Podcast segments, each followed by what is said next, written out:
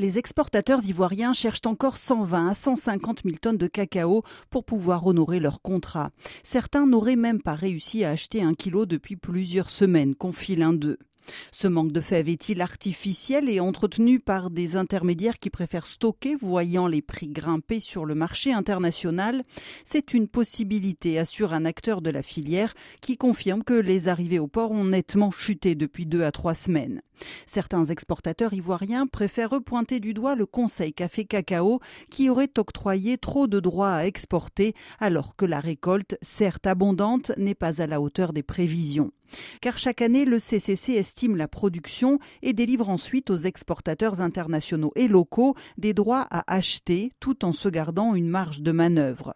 Mais il suffit que celle-ci baisse pour que le marché soit plus tendu et les fèves moins accessibles pour les opérateurs à la trésorerie plus fragile Une explication que l'organe de régulation dément. Le CCC dit ne pas avoir survendu sa récolte. Chacun doit pouvoir terminer la campagne dans de bonnes conditions, assure Yves Connet, le directeur général.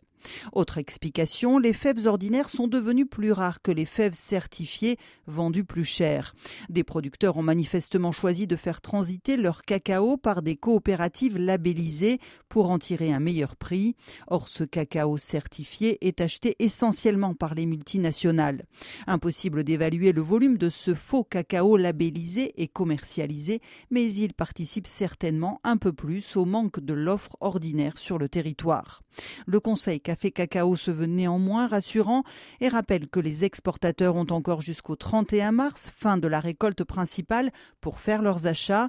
Et si d'ici là, ils n'ont pas rempli leur contrat, nous avons des solutions, assure Yves Connet, le patron.